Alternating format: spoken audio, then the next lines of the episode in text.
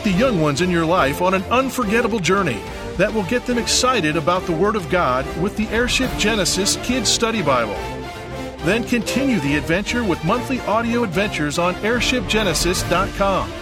Plus, download the Airship Genesis mobile game, where kids will travel back in time to the life of Jesus. Blast off with the young one in your life at airshipgenesis.com.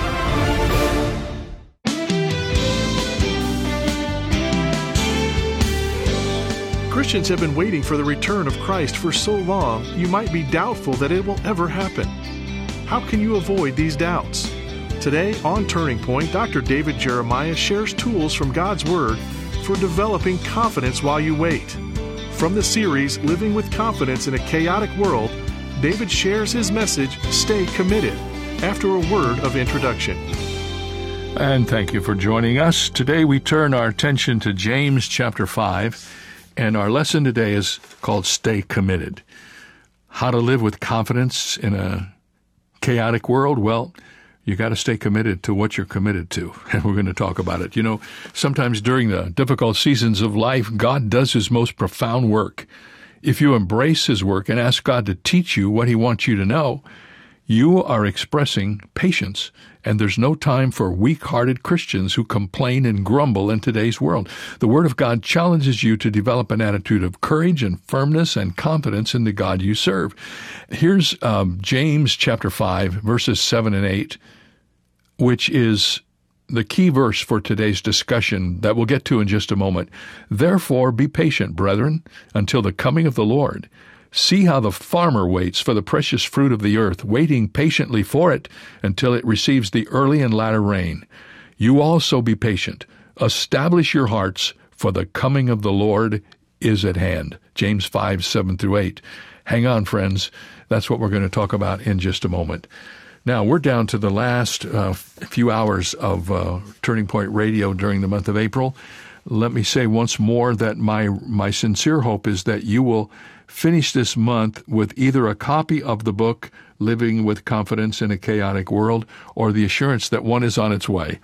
And here's how you do that. If you haven't already done so, send a gift to Turning Point of any size, and in the process, ask for your copy of the book, Living with Confidence, and you will have just uh, ordered the entire series you've been listening to on the radio in print, and you'll be able to keep it. It's, it's footnoted. It's it's a major book that uh, was released by Thomas Nelson and it's now been revised with a beautiful new cover.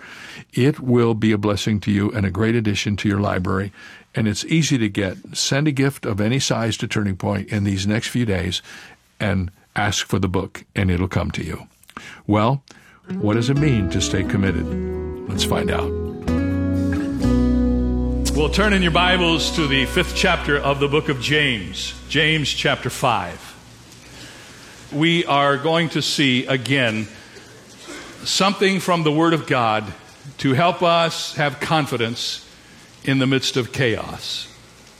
We have examined passages in the New Testament where we have been told that the Lord Jesus was returning.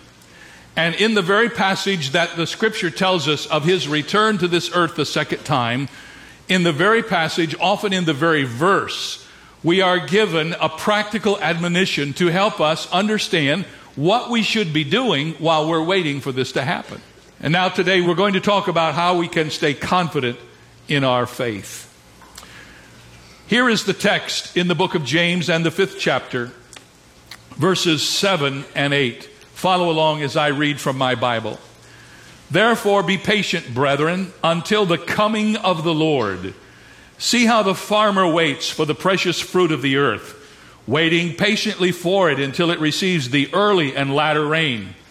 You also be patient. Establish your hearts, for the coming of the Lord is at hand. Webster's New World Dictionary defines patience as persevering in performing a task or endurance without complaining.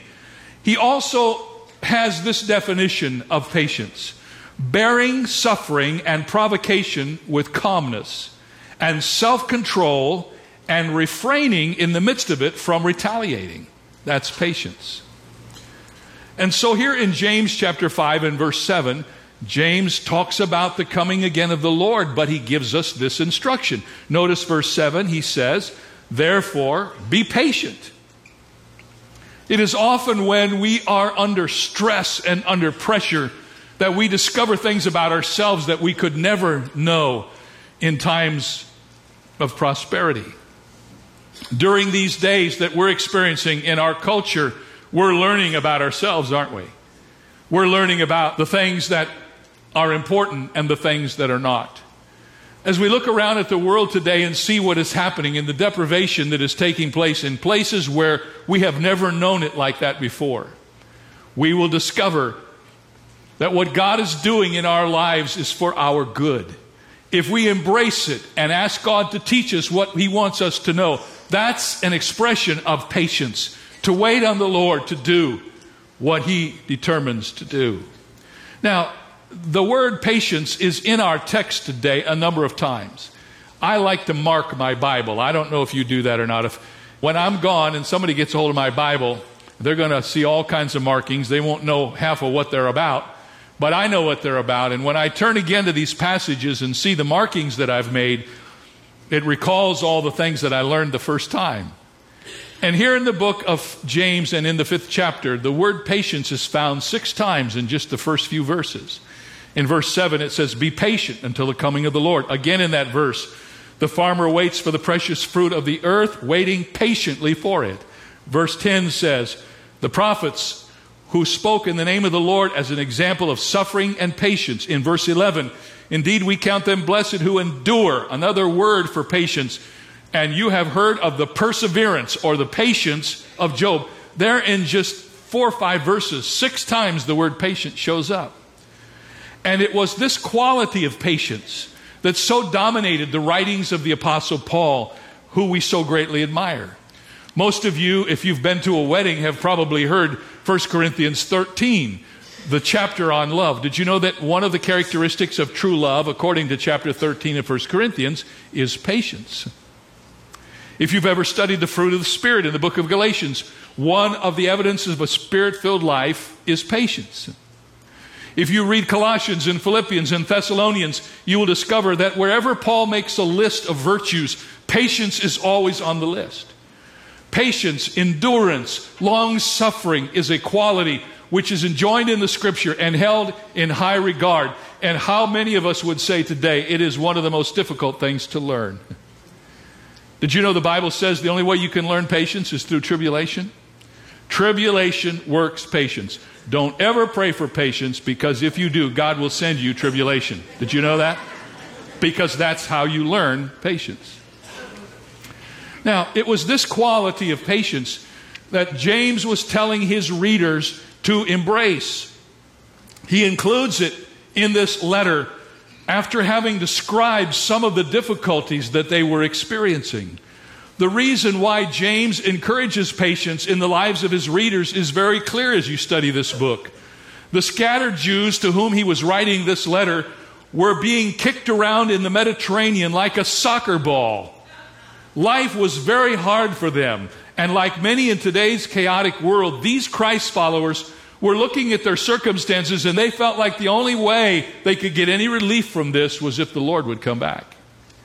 Have you ever been so desperate as a Christian that you said, Lord Jesus, just come back and get me out of this mess. I've discovered people doing that these days. Lord, just come back. People are talking about the Lord's return in a different way than they ever have as long as I've been a pastor. It's now looking like it's better than what we have going right down here. And so the people in the time of James were saying, Lord, the persecution and the suffering and the separation and the deprivation, Lord, there's only one answer to this. You said you were coming back. This would be a good time for it. James' counsel to his readers, and by way of this book to us, is to exercise patience as we experience life's trials and difficulties. You know, one of the great qualities of a person who goes through difficulty is the ability to endure, the ability to stand strong in the midst of it. That's what patience means. And James says to his readers, I know the pressure is on and things are tough, but let me encourage you to be patient. And then, along with the instruction about patience, he gives us an illustration. Look down at your Bible again. At the end of the verse, he says, See how the farmer waits for the precious fruit of the earth, waiting patiently for it until it receives the early and the latter rain. Now, to understand this illustration, it helps to know that both James and his brother Jude were farmers. That's what they did, that was their vocation. So, when you read the book of James, don't be surprised that there's a lot of agricultural illustrations in the book. And here he uses an agricultural illustration. He talks about how farmers farmed in Palestine. This was long before any kind of irrigation, which is present in Israel now. This was when they had to depend on what happened and the early and the latter rains. The early rains came in the fall and softened the ground so that the seed could be planted. And the latter rains came in April and May and allowed enough moisture to come to ripen the harvest. But the illustration is that the farmer couldn't do anything about it. He had to just wait for it to happen. He couldn't hasten it, he couldn't keep it from coming at a certain time.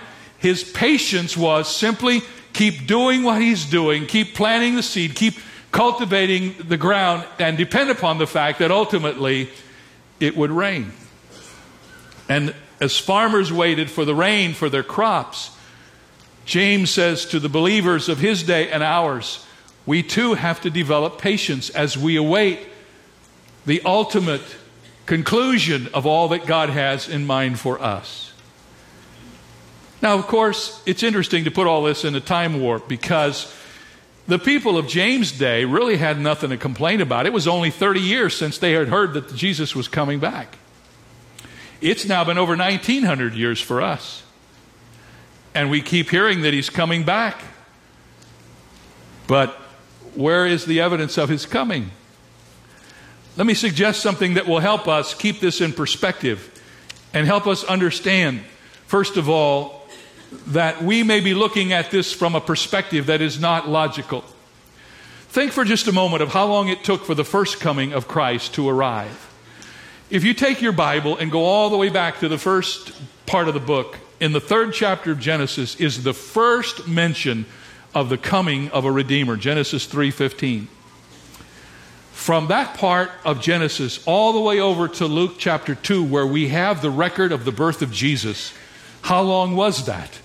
Well, depending on who you read or who the scholar is, it was a long time. In fact, it was more than twice how long it has been since Jesus came until now. We're 1900 years beyond the coming of Christ in Bethlehem. But it was more than twice that from Genesis when it was first mentioned to Luke. What about the people who were waiting for the first coming of Christ?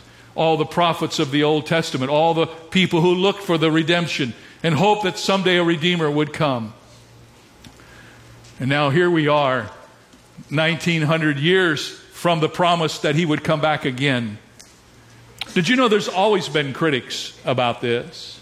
In fact, even in the New Testament, there were obviously people who were critical of Christians who believed that Christ was coming back.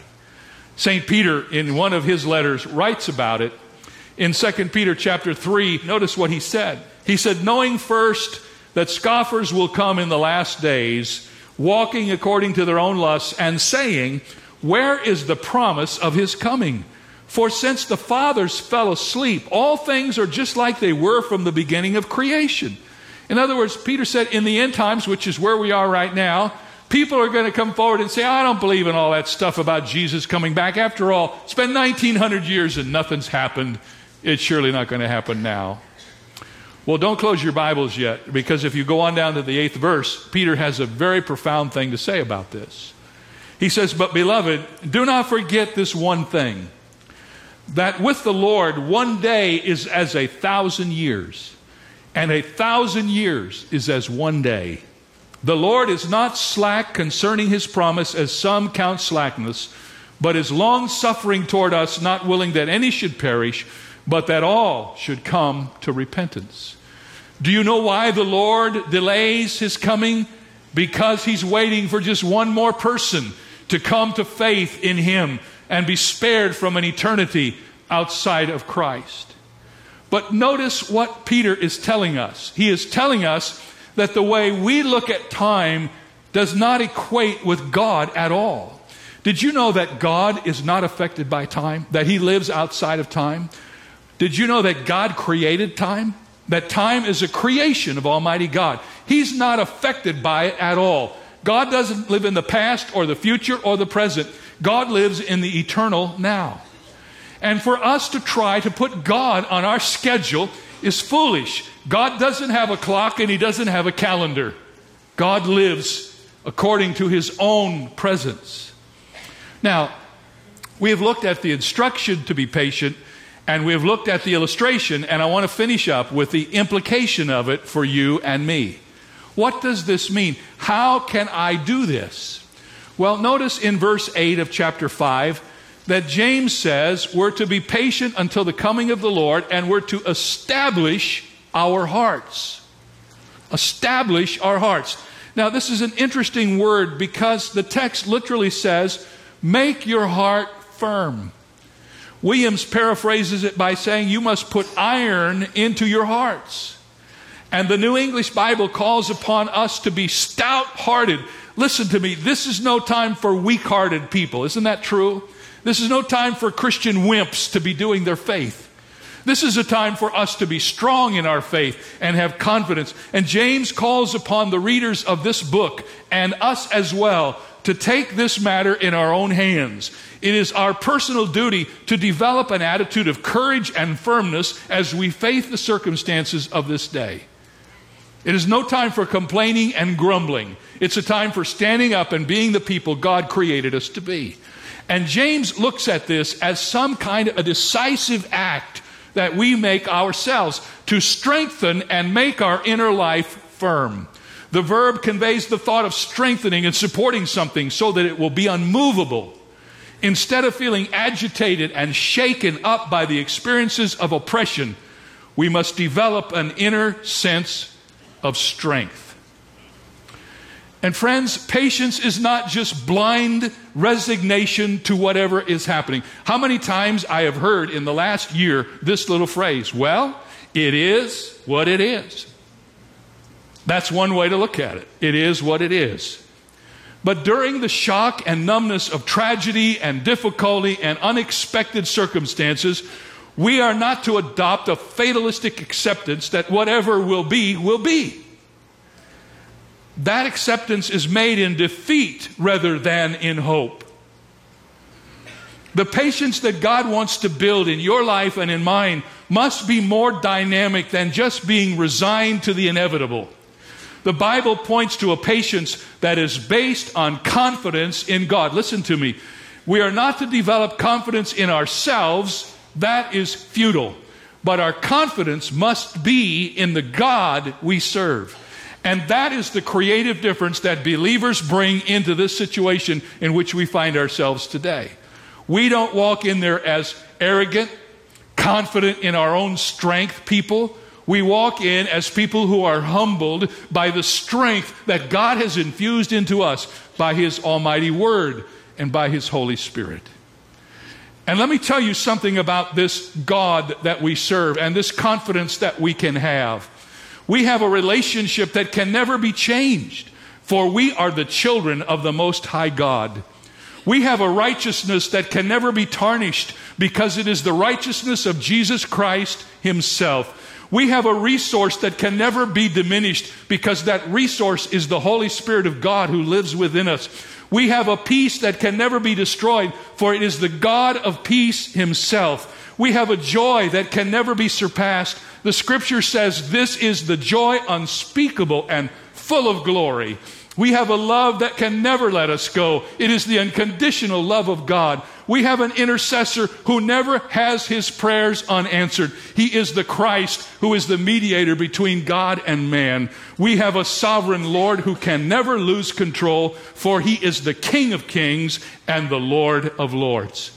He is the one in whom we have confidence. That is our asset.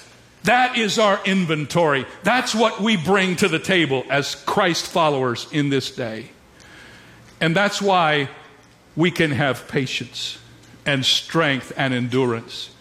I don't know where this is going, God, but I know you do. So, according to the text, the implication of patience is that we are to develop a confidence as we wait.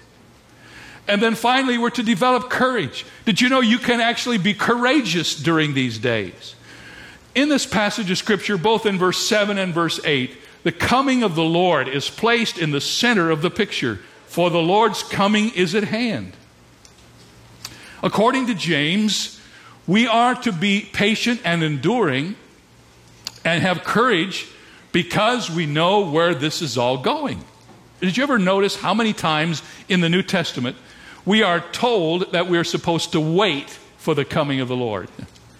Titus 2:13 looking for the blessed hope of the glorious appearing of our Lord and Savior Jesus Christ. 1 Corinthians 1:7 waiting for the revelation of our Lord Jesus Christ. Philippians 3:20 eagerly waiting for the Savior. 1 Thessalonians 1:10 waiting for his son from heaven. Over and over again we're supposed to wait. It is true that we are called to wait for Christ, but we are to wait for him knowing that he's already where we are going to be. And it's the fact that we have that settled forever in heaven that gives us confidence as we walk today. I already know how this thing turns out. I know how it turns out for me, as you've heard me say, I've read the last chapter. We begin by centering our attention on Christ, setting our eyes on Christ. Did you know that the Bible we teach bleeds Christ? Everywhere you open it up, it ultimately takes you to the Savior, and that's our focus. We continued in our discussion about the importance of not only keeping our eyes on Christ, but reaching out our arms in compassion to other people. That one of the greatest things you can do when you're in chaotic times is to forget about yourself for a few moments and reflect upon others. And then we have been committed to this book. Everything we've said through this whole period hasn't been some pop psychology it hasn't been some idea that I thought up to give you a good, warm, fuzzy feeling while you're going through all this stuff. This has all come right from the scripture. Friends, I wouldn't know what to say to you in a time like this if I didn't have this book. My conviction is that my eyes are on the Savior, my arms are stretched out to the needy, my mind is focused on the Word of God. And then how blessed we all are that not only our eyes on Christ and our arms reached out to those around us and our minds focused on the Word of God but our lives are connected to the church, and our walk is consistent as we walk day by day, fellowshipping with the Lord. And finally, we come to having our faith confident. How do you have a confident faith? It's really simple. It's the basic things that the Bible teaches that give you confidence. Knowing that you're walking in fellowship with Him, following His instruction. And the world looks at us and marvels. How do they handle this the way they do? we have a resource that the world knows nothing about. It's the empowering and infilling of the Spirit of God within us, who helps us live the impossible life in a supernatural way. And I just want to encourage you today that what we're trying to do is to follow these instructions the best we know how. You can do that in your own life. And the same confidence that we'll move through these days, not just somehow, but with our hands up high, you can have that confidence in your own life as well. It's just a simple matter of obedience, doing what comes next as God tells you in His Word. And that's my prayer for all of us. I don't know what's going on in the world or where it's all going, but I've got my GPS firmly fixed on where I'm going, and Almighty God is going to take me there. And I have confidence in the journey. Hallelujah. Amen. Amen. Friends, these messages have been so encouraging to me as I've shared them. And the, the word of truth that has come seems like it's been so married to what's going on in our world. And um, God designed this truth for this time, for such a time as this. I hope you're being encouraged and strengthened as you listen every day. Now, we have just finished uh, the whole discussion of stay committed. We have one lesson left. There are two parts to it. Stay convinced Romans chapter 13, and then we'll be finished with this series. If you haven't already ordered your copy of the book that contains everything in this series, let me urge you to do it. You have a couple of days left. When we hit Friday, April 30th, this offer goes away. We'll have some new information for the month of May. But, friends, please get this book You may not feel like you need it now. Maybe your life is in order and you're not feeling any chaos. But you can't get from the cradle to the grave without chaos, friends. It's just part of the package. And when those times come and you're overwhelmed, as many of us have been, it's wonderful to know where to turn. That's what this book is all about. It's yours for the asking when you send a gift and ask for the book on confidence. We'll send it to you right away, and we'll see you right here tomorrow.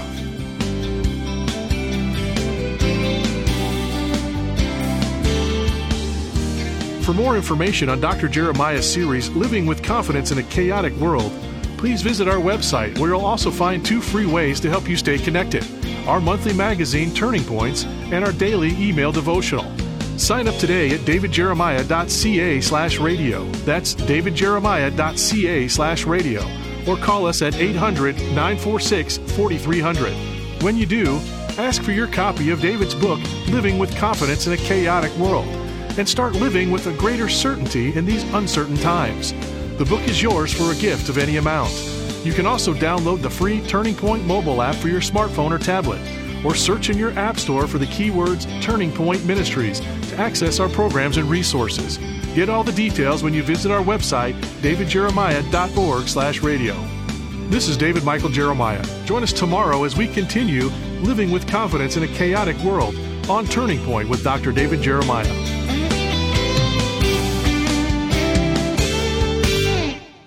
Legacy. When I think about my life and the legacy I will leave behind one day, I remember the legacy of faith I saw in the lives of my parents, and it is now reflected in the lives of my children and grandchildren. Then I reflect upon the calling God placed on my heart to preach and teach, and I think of the people who have been touched around the world through the ministry of Turning Point. Each of us will leave a legacy. Have you ever wondered what your legacy will be? In addition to the legacy that will be entrusted to your family, perhaps you have considered leaving your imprint on something with eternal consequences. Many people don't think beyond this life. They live only for today with no hope beyond the grave. But for the believer, we not only have an eternal perspective on life today, we want to leave behind a testimony of our faith so that others may come to know Christ as well. Long after you and I finish our time on this earth, Turning Point will continue to bring the unchanging Word of God to an ever changing world. And there is still so much work to do. Will you join me in this very important effort? What will your legacy be?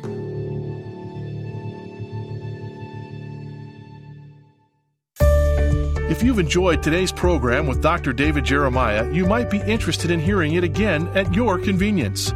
Stay connected to Turning Point by visiting our website at davidjeremiah.ca or by downloading our free Canadian mobile app.